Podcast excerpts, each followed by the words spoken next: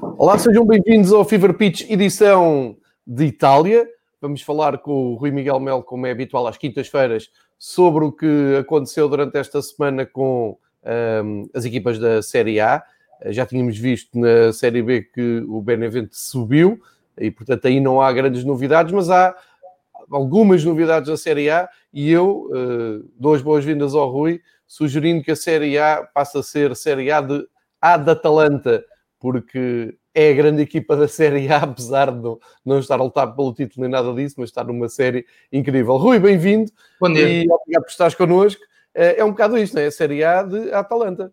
Sim, são nove vitórias seguidas no Calcio, 11 se juntarmos aqueles dois jogos com o Valência ainda em fevereiro, e, e é a Série A da Atalanta completamente. Um, desde o reinício uh, da prova, eles ganharam todos os jogos, no meio desta série de 11 vitórias, com contas duas com o Valência, ganharam a Nápoles, a Roma, deram 7 ao Lecce e ainda ganharam ao Lazio.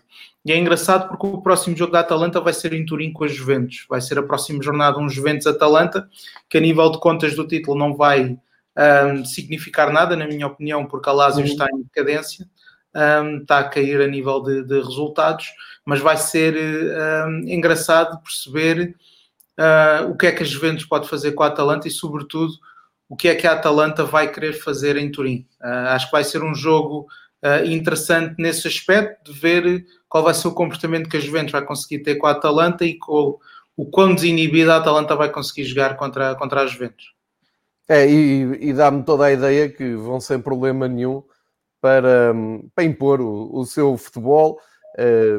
Hipervalorizados, acho que já, já não é segredo para ninguém o que a Atalanta joga. Agora, o desafio que a Atalanta tem é corresponder sempre às expectativas. Eu ainda estava a espreitar este último jogo da Atalanta e os comentadores da Sport TV diziam isso mesmo. Uh, se calhar há um ano ou dois, ter um jogo da Atalanta no, nos canais uh, premium de, de, de desporto, de futebol, não era nada por aí além e hoje em dia é quase obrigatório, porque toda a gente quer ver a Atalanta jogar, ainda por cima nestes tempos em que há muito mais disposição para ver futebol. Entretanto, nós, desde o, último, desde o último programa sobre a Série A, que aconteceu no dia 2 de julho, hoje estamos a 9. Hum, a Série A não parou, eh, teve logo outra jornada a seguir e, eh, entretanto, já entrou na jornada 31. Ou seja, para fazermos bem aqui o apanhado, eh, sugiro que olhemos para uh, os resultados da Série A na jornada 30, que foi logo a seguir à última gravação do nosso programa. E se calhar vamos seguindo por aqui, fazendo logo a ponte, se quiseres, um, para os resultados da jornada 31, que está praticamente encerrada, só faltam dois jogos. Uh, hoje às 6h30, Spal Udinese e às 8h45 o Elas Verona com o Inter. Portanto, começando a viagem precisamente no dia 4, como sábado, portanto, jornada de fim de semana, Uh, tivemos uh, esse derby Juventus-Turino uh, e depois, se quiseres, podes estender os comentários de cada, cada clube, pá, mesmo porque a Juventus logo a seguir jogou com o Milan e é um, um dos grandes jogos de sensação desta retoma do futebol, que teve ali minutos de loucura e temos ir por aí. Portanto, passo a bola. Juventus-Turino, um derby sem história, 4-1 para a Juventus, sem grandes implicações também na, na classificação, mas depois o que veio a seguir é que deixa algumas dúvidas sobre o que é que Sarri anda a fazer, não é? Sim, a Juventus, a Juventus entra uh, no jogo com o Milan, já a saber que a Lazio tinha perdido com o Lecce e uma vitória daria 10 pontos de vantagem e matava de uma vez por todas o campeonato. E a Juventus faz um jogo bom, inconsistente, até aos 60 minutos, mais ou menos, apanha-se a ganhar por 2-0, ou seja, o jogo a partir dali nós pensaríamos que não teria uh, história, e aquilo que aconteceu a partir dali foi uma equipa que eu acho que teve quase uma paragem cerebral, sinceramente. a Juventus teve meia hora do, ao nível de uma equipa de iniciados, quase. Foi, foi mesmo muito mal. Os, os golos, o Milan chega, dá, faz a reviravolta em pouco tempo, não é? Primeiro com o penalti do Ibrahimovic, acaba com aquele gol do Rafael Leão em que o Chesney não é muito bem batido, e depois o quarto gol da, do Milan, do gol do Rebic, eu acho que é o o espelho perfeito daquilo que foi um, essa exibição das Juventus naquela parte final da, da, do jogo. E quem não viu o resumo, veja, o Alexandre faz um passo absolutamente suicida a cruzar a área e depois a bola acaba no Rebic e o Rebic faz o, o 4-2. Pouco tempo antes, o Donnarumma faz uma defesa, um cabeceamento do Rogani num canto, que é uma defesa fenomenal.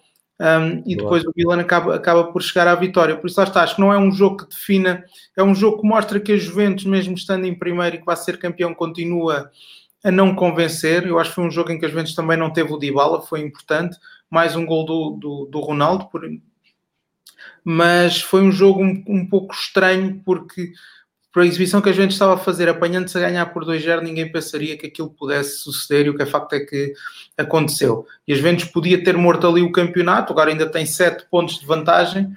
Um, se uh, a Lazio estivesse numa trajetória ainda ascendente, podia ser perigoso, até porque vem esse jogo com a Atalanta, mas como a Lazio também está uh, um, com uma crise de resultados, e o próprio Simone Inzaghi já atirou a toalha ao chão na luta pelo título, neste momento já só fala na qualificação para a Liga dos Campeões. Exato. Eu acho que o título não tem uh, grande problema agora ainda para as Juventus, mas lá está, foi um jogo que, que mostra um pouco aquilo que são os problemas das Juventus esta temporada. E é o jogo também em que o Buffon uh, foi titular e bate o recorde de jogos Sim. na Série A, certo?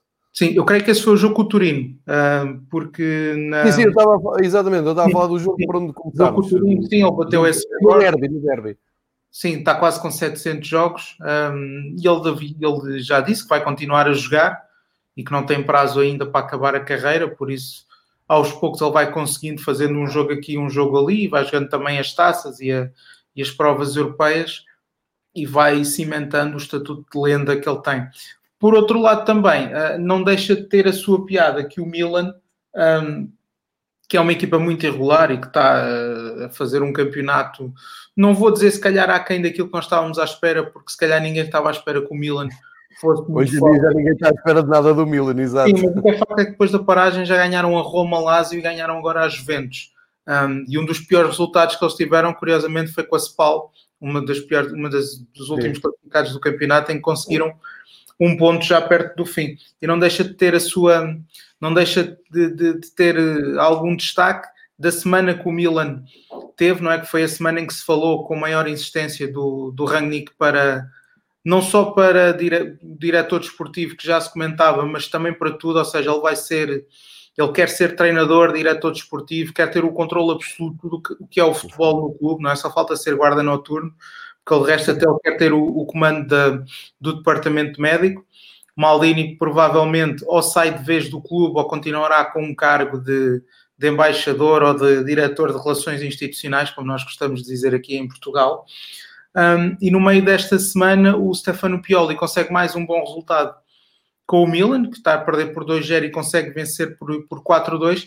E isto chega a um ponto em que os próprios adeptos do Milan já começam a pedir a continuidade do Pioli como treinador para a próxima temporada, com o Rangnick a fazer as funções de team manager, diretor desportivo, o que lhe quiserem, o que lhe quiserem chamar. No final desse jogo, o Ibrahimovic, que eu já não percebo muito bem qual é o papel dele na equipa, ou seja, ele faz um golo, uh, depois vem dizer que se ele tivesse começado de início com o Milan tinha sido campeão, não é? O que eu acho difícil.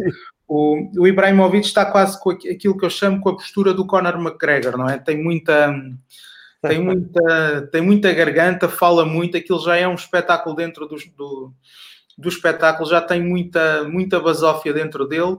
Ele dá a entender que se vai embora do Milan, não é? Ele diz aos jornalistas para lerem nas entrelinhas e que teve pena que o jogo não tivesse público, seria uma das últimas oportunidades que os adeptos do Milan tinham para o aplaudir.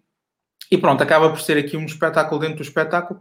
E de salientar também mais um gol do Rafael Leão, que já vai em 5 na, na Série A, marca a Juventus, que acaba por ser sempre um, um, um bom cartão de visita. Um, e, é, e é uma semana, como eu te digo, importante na, naquilo que pode ser o Milan da, da próxima temporada. Eu hoje estava a ler que o, o Lucas Bjorklund já está em Milão para fazer exames médicos e para assinar pelo Milan.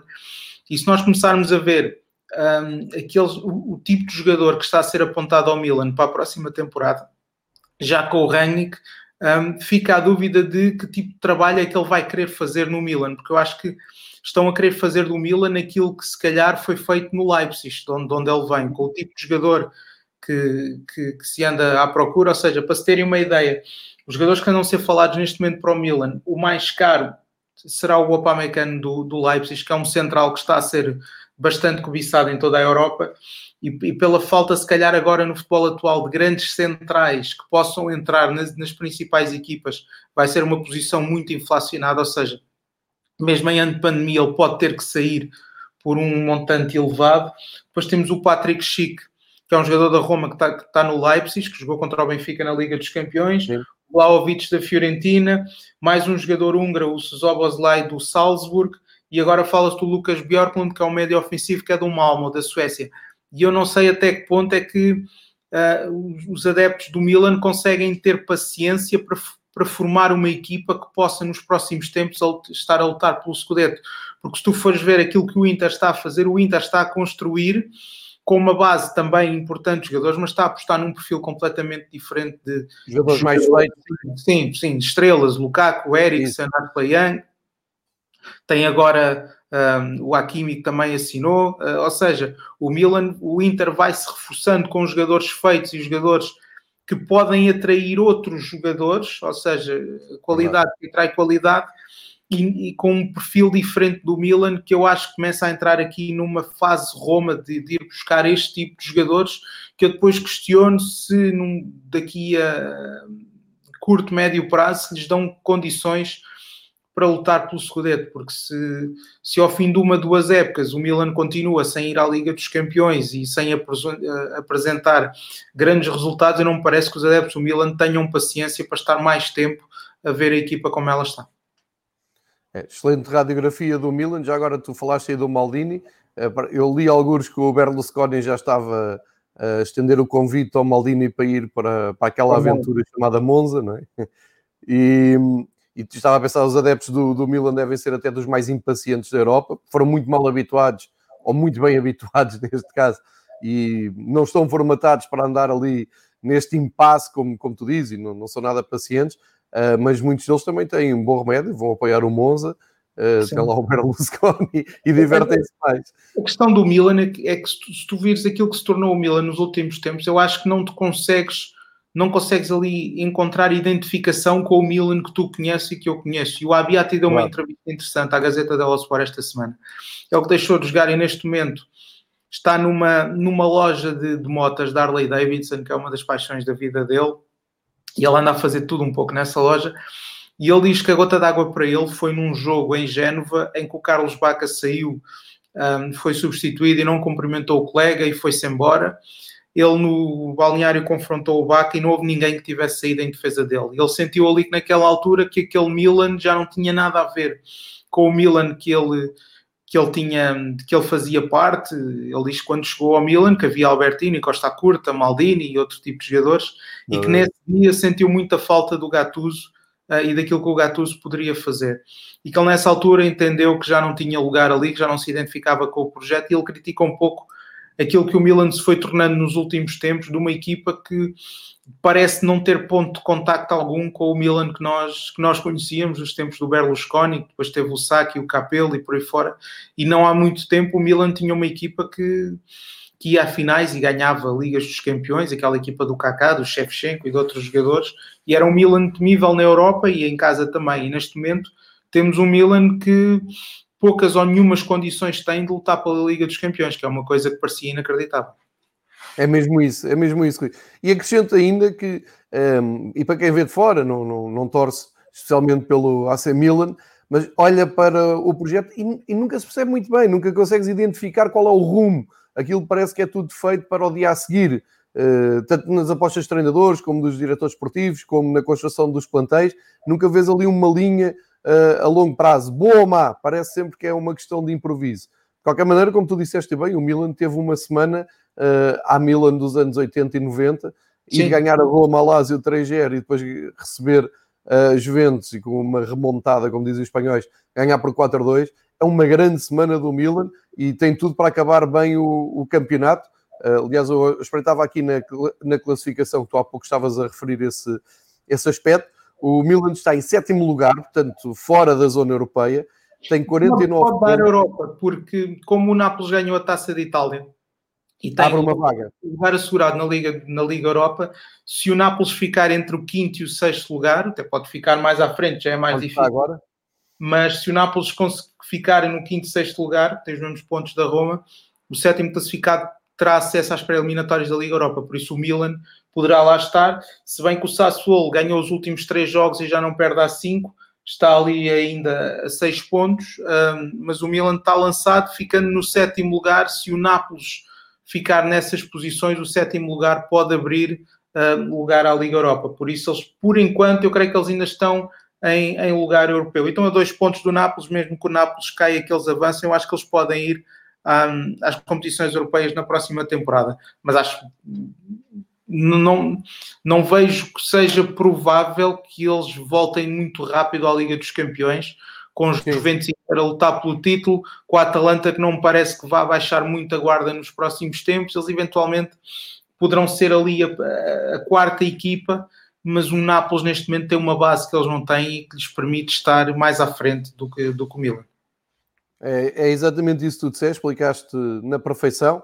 Uh, portanto, ele dizia na teoria são os seis, os seis primeiros, e como o Rui explicou, o Nápoles ganhou a taça de, de, Itália, portanto já está apurado para a Liga Europa. Se ficar à frente do Milan na sequência em que está agora, o sétimo classificado tem entrada na, na Liga Europa. Só para ter uma noção, o Sassuolo, como tu estavas a dizer, leva 43 pontos, portanto está ali bem perto do Milan, tem 49, mas é uma margem de segurança, porque entretanto também o campeonato vai avançando, há menos jogos para fazer, eh, e como tu dizes, o Nápoles e a Roma estão à frente com 51 pontos. Eh, e como tu falaste do, do Sassuolo, eh, e acho que está feito aqui o traçado bem a, a semana do Milan, o Sassuolo, uma das vitórias que teve foi com o Lecce, que ganhou em casa 4-2, até aqui tudo normal, mas ontem voltou a ganhar e ganhou fora no Bolonha. O Sassuolo é, é uma espécie de segunda Atalanta, mas o Sassuolo tem vindo até nos últimos anos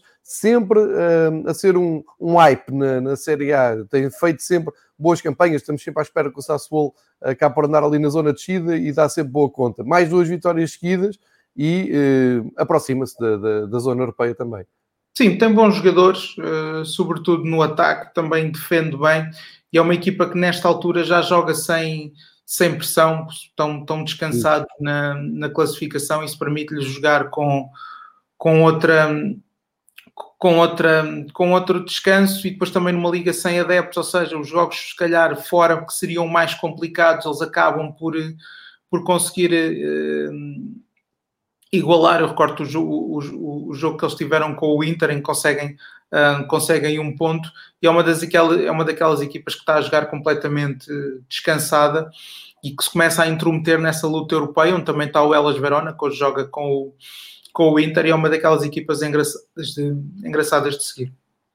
É, e já agora dizer, o Sassuolo até já tem, já tem estado na Liga, na Liga Europa. Uh, para quem não está tão por dentro do campeonato italiano, nós continuamos a ir para o Sassuolo, uma equipa que não tem assim um nome histórico da Série A, não é a primeira equipa que nos lembramos quando falamos de futebol italiano, mas tem cimentado o seu projeto na primeira divisão, inclusive já, já andam pela Europa, já são uma equipa conhecida na, nas provas da UEFA e, como tu dizes, é uma equipa muito engraçada de, de ser seguido. Uh, eu acho que só, ficaram, só ficam agora mais ofuscados, porque realmente a Atalanta uh, está numa forma incrível. Eu saltava agora para o Inter de Milão, uh, que tem o tal projeto que tu dizes, e, que, que, é muito interessante, contratar jogadores feitos, estrelas mesmo, está à procura de, de, de, de, também daquela pujança que já teve. Toda a gente se lembra do Inter Milão, pelo menos do, daquele setor alemão, do trio alemão dos anos 90. A verdade é que falha muito, é muito inconstante o Inter. Tu já disseste isto aqui noutros programas na, em semanas uh, anteriores. Eles conseguem fazer às vezes uma semana muito boa, grande exibição, Lukaku em grande, Eriksen em grande, uh, Lautaro, to, todo, toda uma série de jogadores que realmente resultam bem, foram bem contratados. Mas como é que se explica que percam em casa com o Bolonha 1-2? Uh, e hoje vamos ver o que é que fazem com o Elas Verona. É uma equipa muito inconstante e que não, não, não reage bem, ou seja, a sucessão de jogos é tal que as equipas acabam por ter que, que trocar muitos jogadores. O, o Paulo Fonseca teve que fazer isso num jogo em que trocou uhum. muitos jogadores, jogou o Dinesa e, e, perdeu. E o Inter, quando, sobretudo no meio campo, quando aqueles jogadores principais não jogam, um, ressente-se um pouco, um pouco disso. Contra o Bolonha, o Inter está a ganhar um zero e depois na segunda parte o Bolonha consegue dar a volta ao jogo com dois golos de dois jogadores da Gâmbia. Um deles tem uma história de vida muito boa, o Joara, que foi um. Ele, ele era refugiado e chegou sozinho à costa de Itália, de, à Sicília, com 14 anos. Um, acabou depois, viram-no a jogar num, num, num, centro de refugiados. Ele depois foi viver com um treinador de uma equipa pequena e com a mulher que o, que o adotaram, e a partir dali ele fez a, a vida dele. Foi, foi das escolas do, do Kiev Verona e chegou agora ao. Jogou também no Frosinone, julgo eu, chegou agora ao Génova e o primeiro gol na Série A dele acaba por ser nesse, nessa vitória contra o Inter. O Inter, eu acho, eu acho que o Inter neste momento é uma equipa, o, o Conte está a tentar perceber com que jogadores realmente é que ele pode contar na próxima temporada para dar esse, esse upgrade de, de, de pressão, ou seja, de ver quem é que ali consegue aguentar a pressão de ter que ganhar os jogos todos.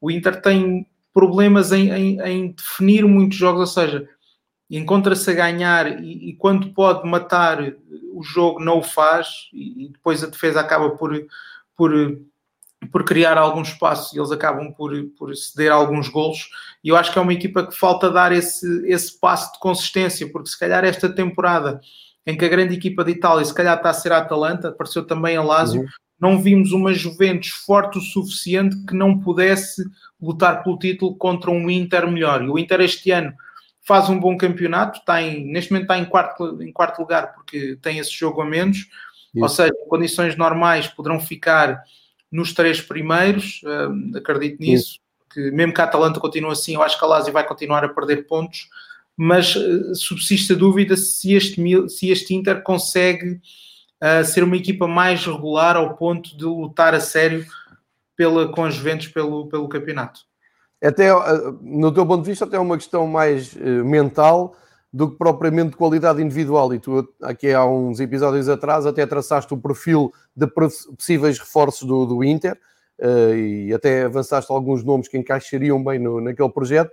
Mas aquilo que estamos a perceber é que há ali uma questão mais mental, isto é, a tal pressão que tu falas, pressão de clube grande. Se os clubes Sim. Vão buscar bons jogadores, já feitos, craques, mas que cheguem ali ao Inter e que não olhem o Inter ali como uma possibilidade de uh, relançarem a carreira, mas um clube grande, uma equipa que quer, quer lutar por títulos, quer dar um salto, e é isso que está a faltar. Eu acho que é essa questão mais mental, não é? Mais até do que técnica individual, porque isso há, há qualidade, há, há no plantel e, e, pelo que se vê vai continuar a haver, porque o, o Inter não parece que vai recuar no mercado, já traçou ali o seu perfil de, de reforço e acho que vai continuar. Sim, é, terá que ser sempre um trabalho do treinador, não é? Sim, eh, eu acho que este podia ser um ano importante na conquista de um troféu e eu acho que o Inter ali na meia final com o Nápoles é mal eliminado, acho que eles foram Exato. melhores e podiam e podiam ter chegado a essa final, eles ainda estão em, em jogo também na Liga Europa, um, também podia ser interessante para eles, é um precisa de, de, é um Inter, desculpa, que precisa de conquistar títulos e precisa dar esse passo à frente. Eles, a nível de mercado, já contrataram o Hakimi, o Candreva. Uh, existem notícias contraditórias, existem notícias que dizem que o Inter quer renovar contrato com ele, outros dizem que ele pode, inclusive, ir para a Atalanta, porque com a chegada do Hakimi ele não vai ter tanto espaço. E aos poucos o Inter vai continuar a, a dar esses espaços e resta a dúvida de saber o que é que eles conseguiram fazer uh, na próxima temporada. Já este, já este ano, o Lukaku já atingiu a marca dos 20 gols. Eu penso que o último estrangeiro no Inter a marcar uh, 20 ou, ou, ou, mais gols na Série A foi o Ronaldo, por isso daqui se percebe um pouco também a, a, a, no deserto, a no deserto que o Inter tem feito nos últimos tempos, desde aquela super equipa do Mourinho que ganhou os três troféus em 2010 e dos problemas que eles tiveram nessa, nessa altura, um pouco como, como o rival Milan. Eles neste momento conseguiram dar o, o passo a seguir para, para lutar pelo, pelo Scudetto com a Juventus, mas falta essa, essa consistência de uma equipa que tanto dá 6-0 ao Brescia como é derrotada em casa pelo, pelo Génova, na, pelo Génova, desculpa, Bolonha, Bolonha. pelo Bolonha no, na jornada seguinte. É, é mesmo isso, é essa consistência.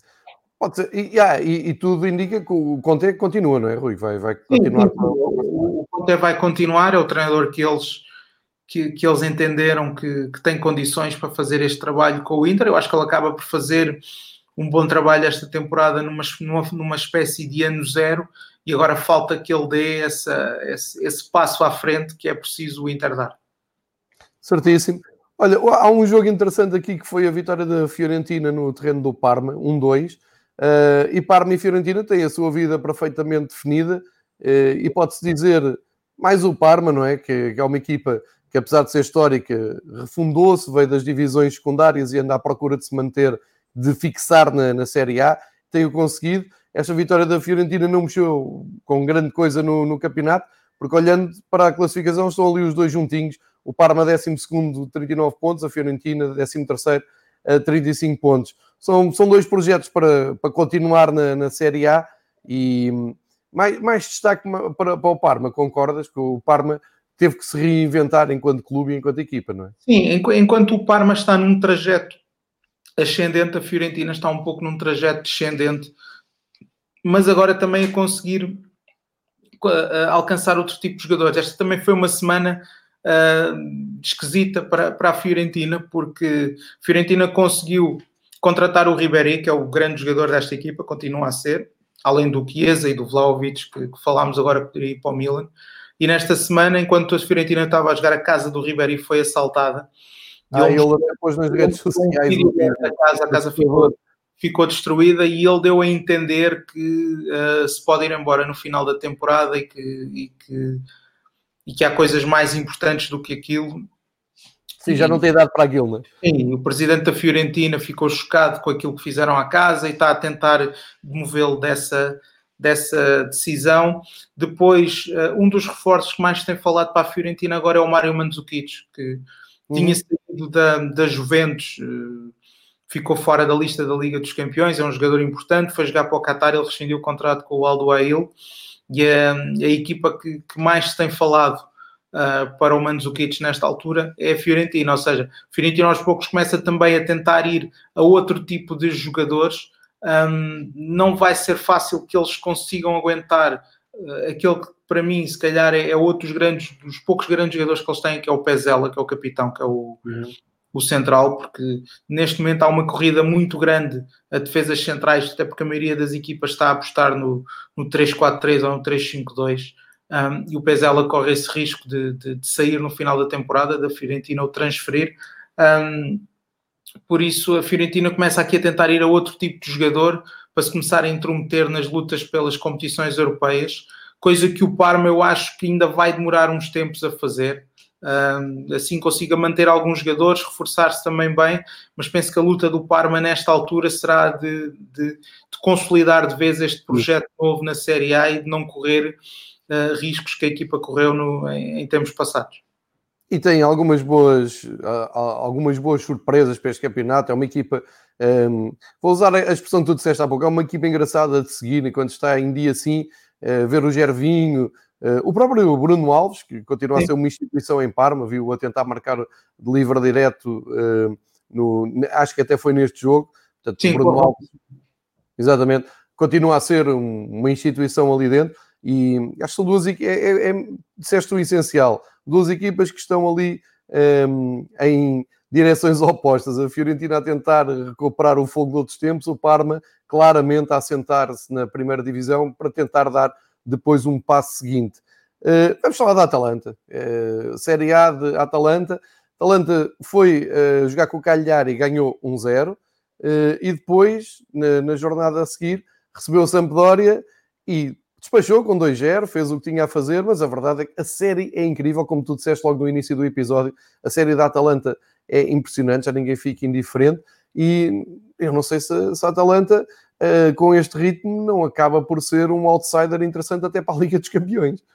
Sim, é, foi uma coisa que eu me esqueci de falar. Eu tenho ideia que o sorteio será hoje ou será amanhã, os sorteios da Liga dos, dos Campeões e da Liga Europa. Ah, ou seja, é, é, eu acho que a Atalanta neste momento é aquela equipa que se calhar ninguém quer, quer encontrar numa, num jogo de quartos de final apenas uma mão aqui em, em Lisboa.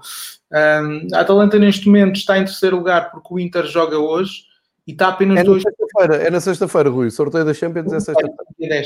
Um, e apenas dois pontos da Lazio, ou seja, a Lazio da forma que está, uh, e se a Atalanta continuar assim, se não perder com as Juventus e continuar a ir ganhando, ganhando jogos, é provável que possamos ter a Atalanta em segundo lugar ou lutar até ao fim pelo, pelo, pelo, pela segunda posição.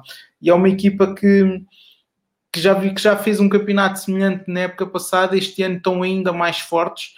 Um, e se tu fores ver a nível de mercado, tu não vês um, grandes notícias de saídas dos jogadores da Atalanta, não vês, um, não há grandes notícias que o Papo Gomes, o Ilicic, o Muriel, o Zapata, o Rafael Tolói possam sair, vês notícias de possíveis entradas, ou seja, tem-se falado muito na possibilidade do Candreva ir jogar para a Atalanta depois dessa contratação do Hakimi por parte do Inter, e é uma equipa uhum. que vai conseguindo manter um, a base, o núcleo de jogadores, continua a contratar bem. Uh, o, o, o Malinovski foi um jogador que, que, chegou a esta época, que se calhar nos próximos tempos vamos ver, vamos ver um pouco mais dele. Tem aquele perfil de jogador um, se calhar um pouco como o Leipzig fez na Alemanha, jogadores que, que se calhar tu não conheces tanto ou não darás tanto, como o de Rune, como o Gozens, e que aparecem muito bem. E depois é uma equipa que, que faz golos de toda a forma. Um, eles chegam a ter um golo, não neste jogo com a Sampdoria, mas no jogo anterior, em que quem cria os desequilíbrios são os defesas que vêm em jogo apoiado até o ataque um, e depois a, a, a, assistência para o gol é feita por um lateral, mas tudo dentro da área, ou seja, é uma equipa muito complicada de parar. Os treinadores têm muitas dificuldades em jogar contra esta Atalanta e, e, não sei se num ano tão especial como este não podemos ter a sério uma surpresa da Atalanta na Liga dos Campeões, quem sabe chegar às meias finais ou até à final. Eu acho que neste momento não é uh, nada descabido, porque se nós formos ver as equipas que ainda estão a jogar a Liga dos Campeões, se calhar as equipas que melhor futebol têm praticado desde a retoma são a Atalanta e o Bayern. E o Bayern vai estar um mês parado. Ganhou agora a taça da Alemanha ao Leverkusen. Exato. Só vai voltar. Férias, tem duas semanas de férias. Sim, e só vai voltar a jogar em agosto. Exato. Um jogo com o Chelsea ainda de, ficam em atraso dos oitavos de final e depois, como a vantagem ainda é grande e vão ter que jogar em casa, um, o Bayern depois se calhar jogará os, os quartos de final. E tirando o Bayern, acho que a Atalanta é quem está com os níveis de jogo melhores, que, com que já vinha de fevereiro e que não os perdeu, e pode ser um caso sério nesta, nas competições europeias. Sendo na Série A, já ninguém coloca em dúvida que a Atalanta vai acabar em, em posição de Liga dos Campeões e, portanto, é presença mais do que confirmada na próxima edição da, da Liga dos Campeões, não é? Um Sim, isso claramente, mas a questão é que se eles terminarem nos três primeiros têm entrada direta e aí isso. muda, muda, muda por completo. E, e, na fase em que eles estão, uh, e na fase descendente tem que estar lá e com as dúvidas sempre do que é que é o Inter, ou dos resultados que o Inter pode fazer, eu acho que nós podemos ver mesmo a Atalanta acabar aqui em segundo ou em terceiro, o que seria muito bom para eles também. É, sem dúvida, e, e acho que era um prémio mais do que merecido. Nesta altura, eu arrisco dizer que a Atalanta será aquela equipa que quando anunciam vamos uh, a Atalanta está a jogar, vai dar na televisão. Eu acho que quem gosta de futebol para para ir ver uh, a Atalanta, o que não deixa de ser uma coisa curiosa 2020. Sim, sim tens um, o nome deste. Completamente, sim. Uh, pergunto no jogo a seguir a Brecha e Elias Verona. Acho que aqui também não há grande, grande história. O, o Brecha ganhou 2-0 ao Elas Verona, ganha ali um oxigênio de, de pontos, chega aos 21 pontos, mas enfim, a distância já é muito grande. Eu vou aqui relembrar: uh, o Brescia tem nesta altura 21 pontos, o Génova tem 27, caiu em zona de, de descida, e já não estou a contar com a Spal, que só tem 19. E depois a primeira equipa uh, acima da chamada linha d'água tem 28, portanto estamos a falar 7 pontos de diferença. Portanto, aqui o Brescia está a jogar um pouco só pela, pela dignidade, não é? Enquanto se despede. A dúvida agora é mais saber por onde é que vai jogar o Tonali. Sendo Exatamente, é a grande questão. Falou-se no Inter, agora fala-se também no Milan um, como, como uma equipa que, que, está interessada no jogador. O Balotelli já estamos a falar de, da possibilidade de ir para River Plate. Pronto, vamos viver muito de, de, de, de, de, de, de, de, de, de, de, de, River Plate e Balotelli. Sim, havia de ser, havia de ser bonito. Havia, de ser, bonito. havia de ser bonito. Um, por isso acho que o Brecha e a Spal estão, estão condenados, a meu ver. O Génova começa, o Lecce ganhou aqui um ganhou aqui um, um, balão de oxigênio nos últimos jogos e o Génova está em situação eh, perigosa e o Brecha neste momento conseguem fazer os pontos deles, não muitos, mas, mas o mal já estava feito. É preciso lembrar que quando o campeonato esteve parado, o presidente do Brescia foi sempre foi, foi a principal voz em Itália contra o regresso da, do futebol. Dizia ele tinha a ver com, com o vírus e com as mortes, não tinha. O que ele queria era que a época fosse cancelada para não descer. Não houvesse mas, mas teve azar. Por isso é que digo, agora a, grande, a, grande, a grande dúvida agora do Brescia é saber mesmo para onde é que vai jogar o, o, o Sandro Tonali. É verdade.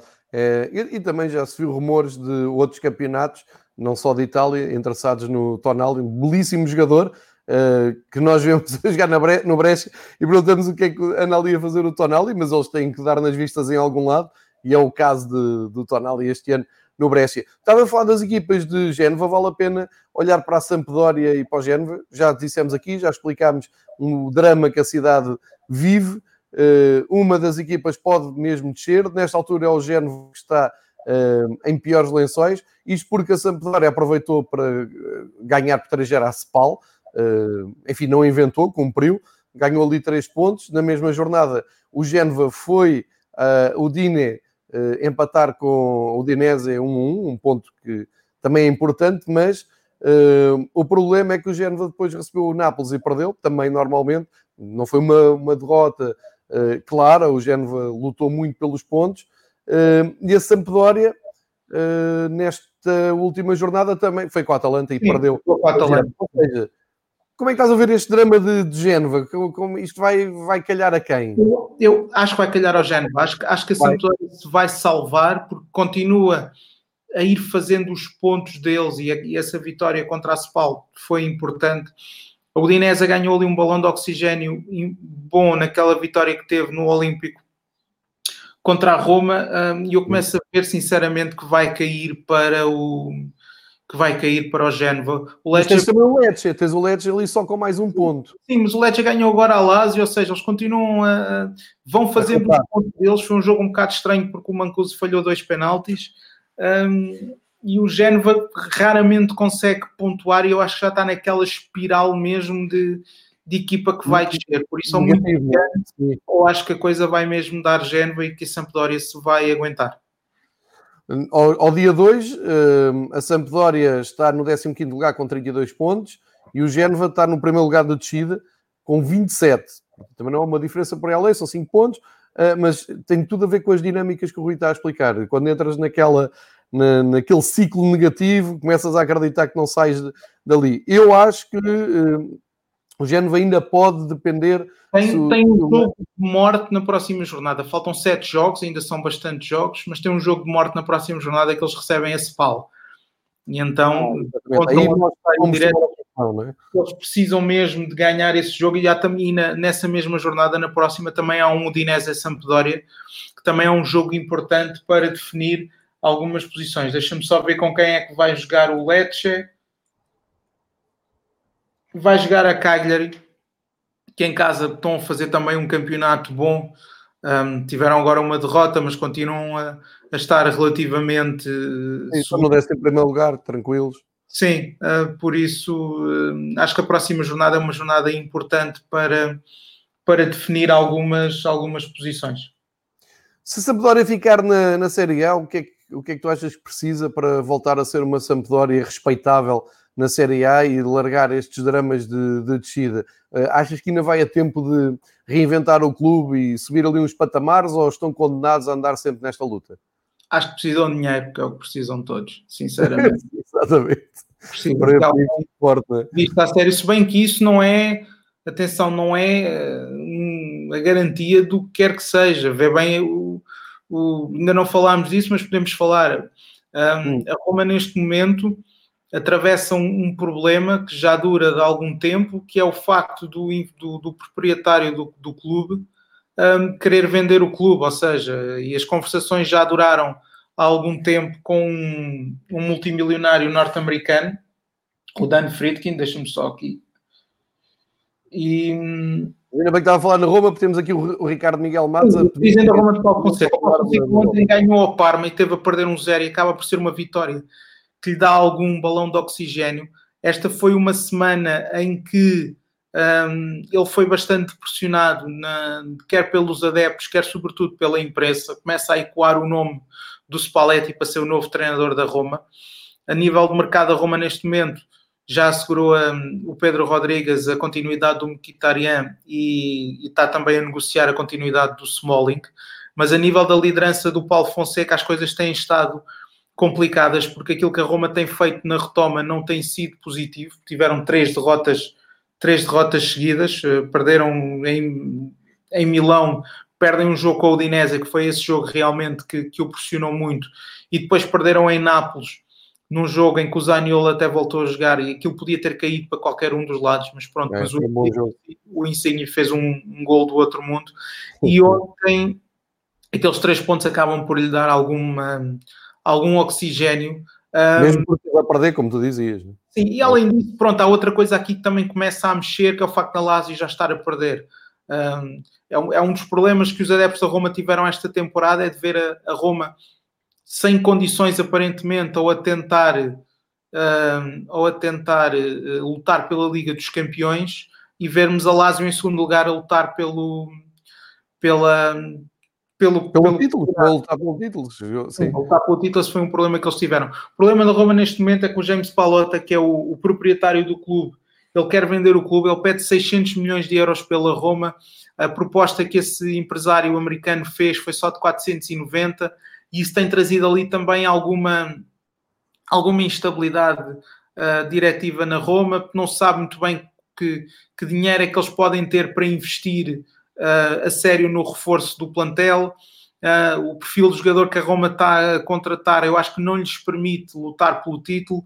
Talvez Sim. o coloque na próxima época uh, de forma mais consistente na luta pela Champions. Eles podem chegar às Champions ainda pela via de Liga Europa ainda, porque eles estão estão em prova, mas é uma Liga Europa que conta com o Inter, com o Manchester United, não lhe vai ser fácil um, ganhar o troféu. E o trabalho do Fonseca está a ser um pouco contestado nesse, nesse aspecto, ou seja, eles, eles gostam dele de um ponto de vista uh, de empatia com a pessoa, ele, ele adaptou-se bastante bem ao campeonato, mas pronto, mas quando não há resultados as coisas começam a complicar. Se a Roma terminar uh, nos cinco primeiros, conseguir o acesso à Liga Europa e, e, e, talvez eh, na Liga Europa tentar uma coisa mais a sério, talvez o Fonseca consiga continuar o, o, o projeto dele na Roma, mas um, paciência é coisa que não existe muito nos adeptos da Roma, que parecia que podia existir, mas a coisa está a começar a complicar. E depois esta instabilidade toda que a Roma tem a nível do, do proprietário não, também não está a contribuir para, para o trabalho dele. É uma, uma boa análise. Eu, eu só acho que é mais preocupante é porque também vi essa notícia do, do dono do clube uh, querer 600 milhões pelo, pelo. Quer dizer, no contexto, tu, tu olhas ao dia 2, contexto de pandemia, contexto financeiro muito complicado, o futebol com um ponto de interrogação gigante à frente, porque não sabe se vai ter público, se não vai, como é que vão ser as competições no futuro imediato. Estás a vender agora um clube como a Roma, não me parece que estejam a aparecer candidatos a comprar o clube. E depois uh, há, outro, há, outro, projeto que eu acho que volta-se a falar, que é o facto de, da Roma construir e ter o próprio estádio e dos adeptos quererem de uma vez por todas cortar aquele cordão do Olímpico que eles partilham com a, com a Lazio já há muito tempo. Um, e então são tempos um pouco indefinidos para a Roma, um, que é uma equipa que, se tu fores ver bem, ah, se calhar naqueles tempos em que a Juventus desceu de divisão por causa do Calcio Caos e os outros clubes uhum. tinham pontos em atraso, se calhar aí a Roma podia ter dado um passo maior do que aquele que não deu um, e conseguir mais um ou outro campeonato. E, e, e, neste momento, quando a Juventus aparece a conquistar o nono campeonato seguido, em que o Inter está forte, um, e sobretudo quando a Lazio aparece com um projeto mais consolidado também à frente da Roma, uh, aquilo acaba por não ser muito bom para os adeptos da Roma e as coisas começam a depois, uh, a corda começa a partir do lado do treinador, porque, porque eu já disse, eu acho que o Fonseca é um excelente treinador, mas é um treinador, não é um treinador de uma temporada, como é o Jesus, por exemplo. Acho que Fonseca sim, sim. é um treinador de três, quatro temporadas, de fazer um trabalho como ele fez no Shakhtar. Um, continuidade. sim, é um treinador de projeto, de continuidade, mas para isso ele precisa de jogadores e precisa de paciência. Eu não tenho dúvidas que se um, ele, cons ele, ele, conseguir mais dois ou três jogadores importantes, como o Pedro Rodrigues e outros, se ele não perder o Dzek e o Kolarov, o Zaniol não, não acredito que ele vá perder, até porque vem de uma lesão. O Dzek vai sair, Rui? O Dzek vai sair? Tem-se dito que sim, que ele poderia, que ele poderia sair. Eu, eu acho que seria muito mal para a Roma se ele saísse, até pela forma de, de, de jogo que a Roma tem. Especula-se que o Dzeko poderia sair. Eu pessoalmente não acredito que isso seja possível nesta altura, porque ele transformou-se quase num, num símbolo da Roma pós, pós-Totti, neste momento para os adeptos.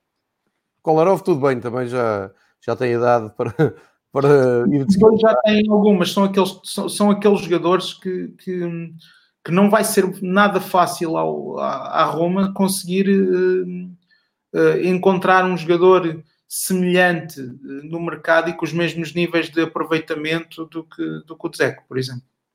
É, acho, é, é, tu, quando falaste ali, os jogadores podem sair e falaste no Dzeko, acho estranho porque, exatamente por isso. E há muito pouco tempo vimos um jogo da Roma que o Dzeko inventou a vitória Sim, foi com a Sampdoria, a perderem um zero e ele faz dois golos de, iguais, é?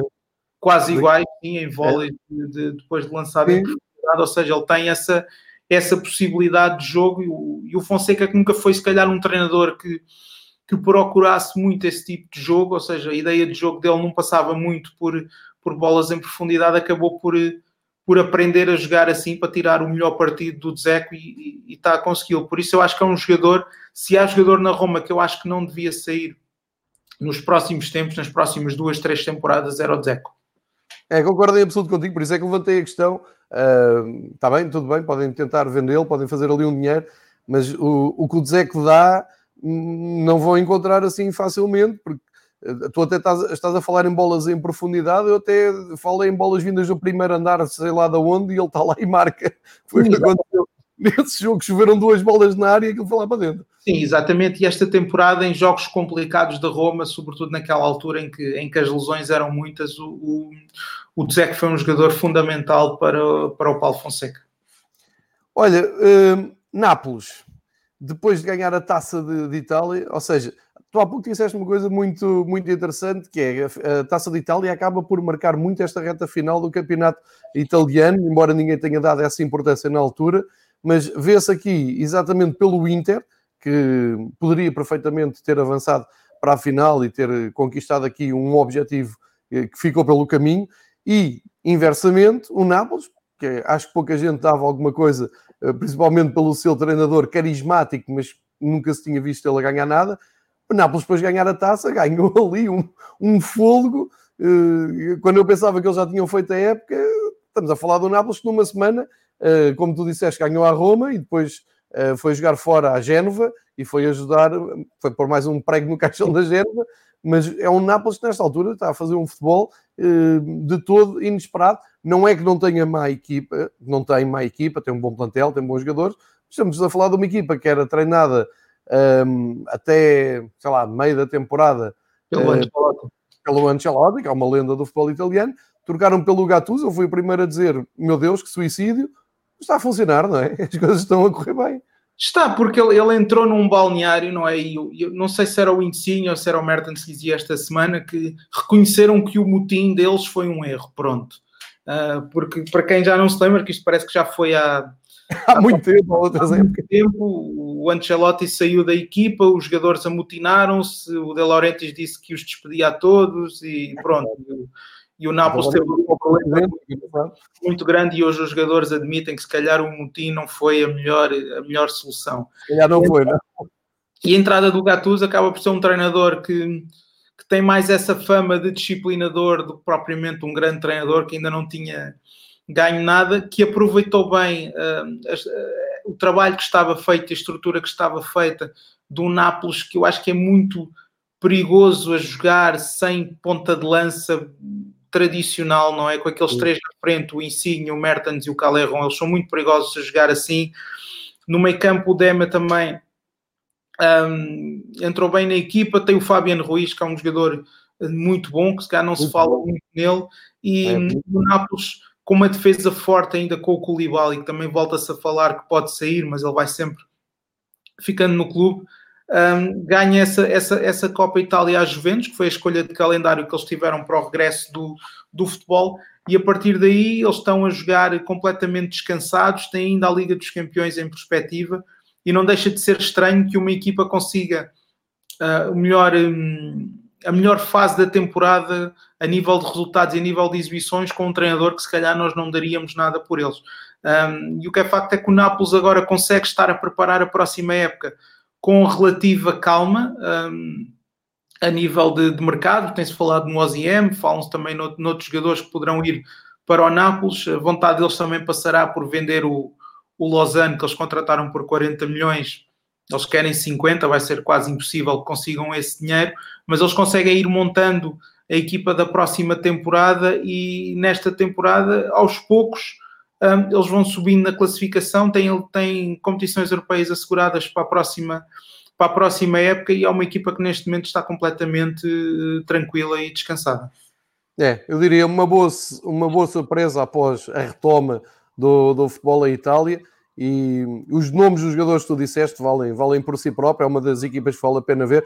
Pelo menos em, em ataque é sempre uma equipa divertida de se ver, que é muito imprevisível, muito rápida, uh, mas acima de tudo imprevisível no jogo. Queria só acrescentar, tu, tu há pouco estavas a dizer o Gattuso tem aquela fama de disciplinador, eu, eu tenho uma opinião de, uh, que vai um pouco além disso, que é, eu, eu acho que ele tem muita cumplicidade, é muito inteligente, muito sagaz a construir a sua relação com os jogadores, porque ele é um figurão do futebol mundial, não é? Toda a gente sabe quem é o Gattuso, um jogador que eh, não encantava tecnicamente, mas eh, impunha respeito só pela sua presença, e acho que ele consegue construir ali uma relação muito interessante de com base na, na disciplina, com base no respeito, mas que os jogadores acabam por dar mais um bocadinho por ele, porque eh, gostam dele, viram-no jogar, e acaba por ser uma figura que tem aquele ar carrancudo cá para fora, mas acho que resulta bem num, num balneário e, e, eu, e, e, contra mim falo, porque eu achei aquilo um disparate irem buscar o Gattuso para, para o Nápoles, mas olha, está-se a revelar uma,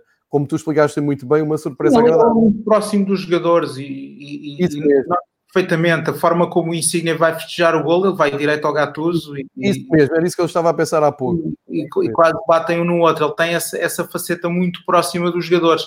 Aquilo que eu questiono é, é se é o treinador para hum, para o Nápoles, para, o Nápoles dar o próximo passo, mas se tu fores ver, o, o Sarri conduziu o Nápoles quase à conquista do campeonato, andou ali muito perto com a uhum. Juventus.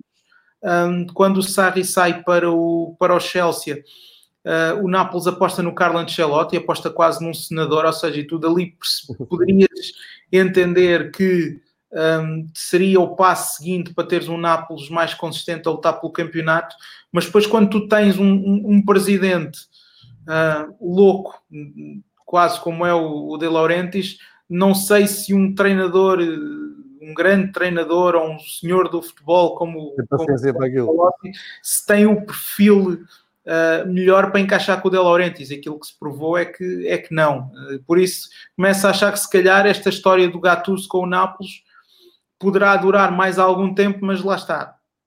Uh, os adeptos não, do Nápoles não vão querer um Nápoles a lutar uh, pela Liga Europa apenas. O Nápoles tem que estar na Liga dos Campeões uh, sempre. Teve este ano, na próxima temporada, acho que vai ser difícil que lá consigam, que lá consigam estar, um, a não ser que ganhem a Liga dos Campeões, também que, que é possível. Um, mas sim, mas concordo contigo, acaba por ser se calhar a história de de amor ou de sucesso mais improvável na Itália este tempo, este, este, este sucesso aparente que o Gattuso está a ter em Nápoles.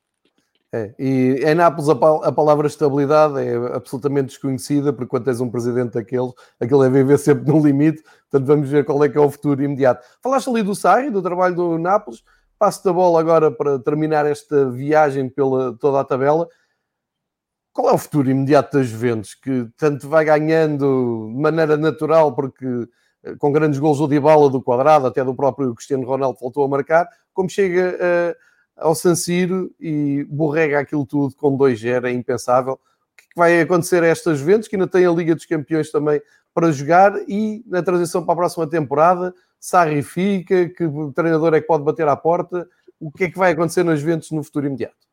Eu acredito que o Sarri fica. A, Juventus, a, a, ideia que dá é que a Juventus vai, vai ganhar o nono campeonato seguido e acaba sempre por ganhar os campeonatos mais pela qualidade dos jogadores um, do que propriamente pela, pelo grande futebol que, que, que pratica. Uhum. E nos últimos tempos, a Juventus, cá até ao jogo de Milão, até estava, se calhar, numa fase ascendente, uh, muito por culpa do Ronaldo e do Dybala. Uh, uh, o Dybala tem estado muito bem, ou seja, ele é o jogador que se calhar que melhor define nos, nos espaços curtos, ou seja, ele, em qualquer jogada ele consegue receber, enquadra-se com a baliza e faz gol.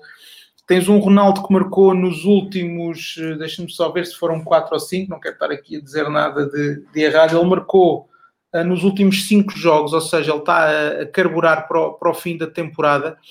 Um, ele neste momento tem 26 golos, ele já só está a 3 do imóvel e quando faltam 7 jogos poderemos ter um Ronaldo aos poucos a chegar aos 30 golos só no campeonato, que não deixa de ser digno de, de destaque. E aquilo, a, a ideia que dá. também para a, bola, para a botador, não é? Que claro, o Lewandowski 34, o próprio imóvel está a marcar pouco, começa a ser difícil que, que de lá chegar, fazer 8 golos, 9 golos em 7 jornadas é possível para o Ronaldo, mas não é um não é um nas Juventus não tens visto muito o Ronaldo fazer 2, 3 golos por jogo como ele Sim. fazia em Espanha no, no Real Madrid. E aquilo que dá a ideia destas Juventus é que continuam a ter qualidade mais do que suficiente para reinar em casa, para ir ganhando os campeonatos com maior ou menor dificuldade, muitas vezes também sem concorrência à altura. Agora começa a ter já, começa-se a ver qualquer coisa do Inter para os próximos tempos, mas é uma Juventus que continua-lhe a faltar um, a afirmação europeia, que é isso que é isso que, que a direção quer, foi para isso que foram buscar o Ronaldo um, eles não vão ser campeões para sempre em Itália, um, poderão tentar e talvez consigam o décimo campeonato, mas se calhar aquela. Continuamos sem ver a Juventus a dar aquele passo decisivo um, europeu e foi para isso que contrataram o Sarri e, e eles ainda estão em, em, estão ainda em jogo na Liga dos Campeões, têm esse jogo ainda por jogar com o Lyon, estando em desvantagem na eliminatória, mas é uma Juventus que deixa, deixa um pouco é, é, é, algo, é uma desilusão um pouco grande de, com o treinador que tem, com os jogadores que têm, não jogarem mais do que, do que jogam. O que é facto é que para domínio interno continua a chegar, na Europa se calhar já começa a ter dúvidas.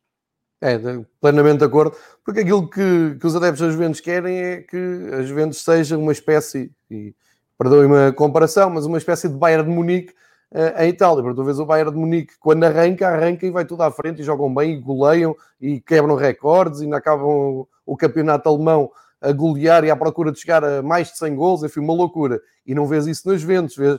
Antes, pelo contrário, as Juventus acaba por se afirmar por desistência natural de quem os persegue, como é o caso este ano da Lazio, como foi uh, há uns anos, o, como tu estavas a recordar, o Nápoles do Sarri, mais por tropeços alheios do que propriamente por qualidade, porque a Juventus, quer dizer, perder aquele jogo com o Milan 4-2 é uma coisa impensável, e tu já o disseste aqui, parecia ao nível das distritais, uh, é impensável neste momento. Eu acho que estão a pensar demasiado na, na Champions, mas pode ter, podem ter aqui um sinal forte, que era isso que tu estavas a dizer.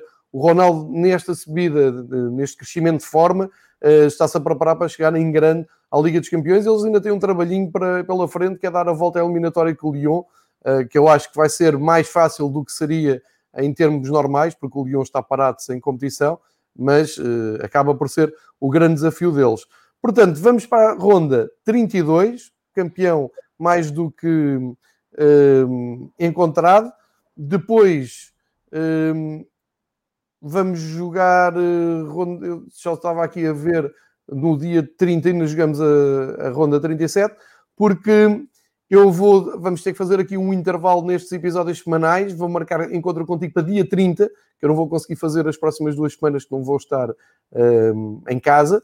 E, portanto, eu marcava encontro contigo aqui dia 30, dia de aniversário do Klinsmann. É um excelente dia para falarmos de futebol italiano. Uh, faz o, o grande Jürgen Klinsmann, faz anos no dia 30. E nessa altura fazemos o apanhado destas últimas jornadas e já com a classificação bem mais uh, definida e uh, lançamos também o que virá a faltar a decidir da, da Liga Italiana e abrimos a porta também das provas da UEFA, onde, como já falámos neste episódio, há muitas equipas, há algumas equipas italianas ainda. Sim, quer na Liga Campeões, quer na Liga Europa, sim. E, e acredito que daqui a duas semanas teremos as coisas muito melhor definidas, quer nas descidas, quer também no acesso direto à Liga dos Campeões e, da Liga, e à Liga Europa. Tal e qual. Rui, Muitíssimo obrigado, sempre obrigado. um prazer falar com o futebol contigo. E marcamos encontro então para dia 30 e até lá fica bem.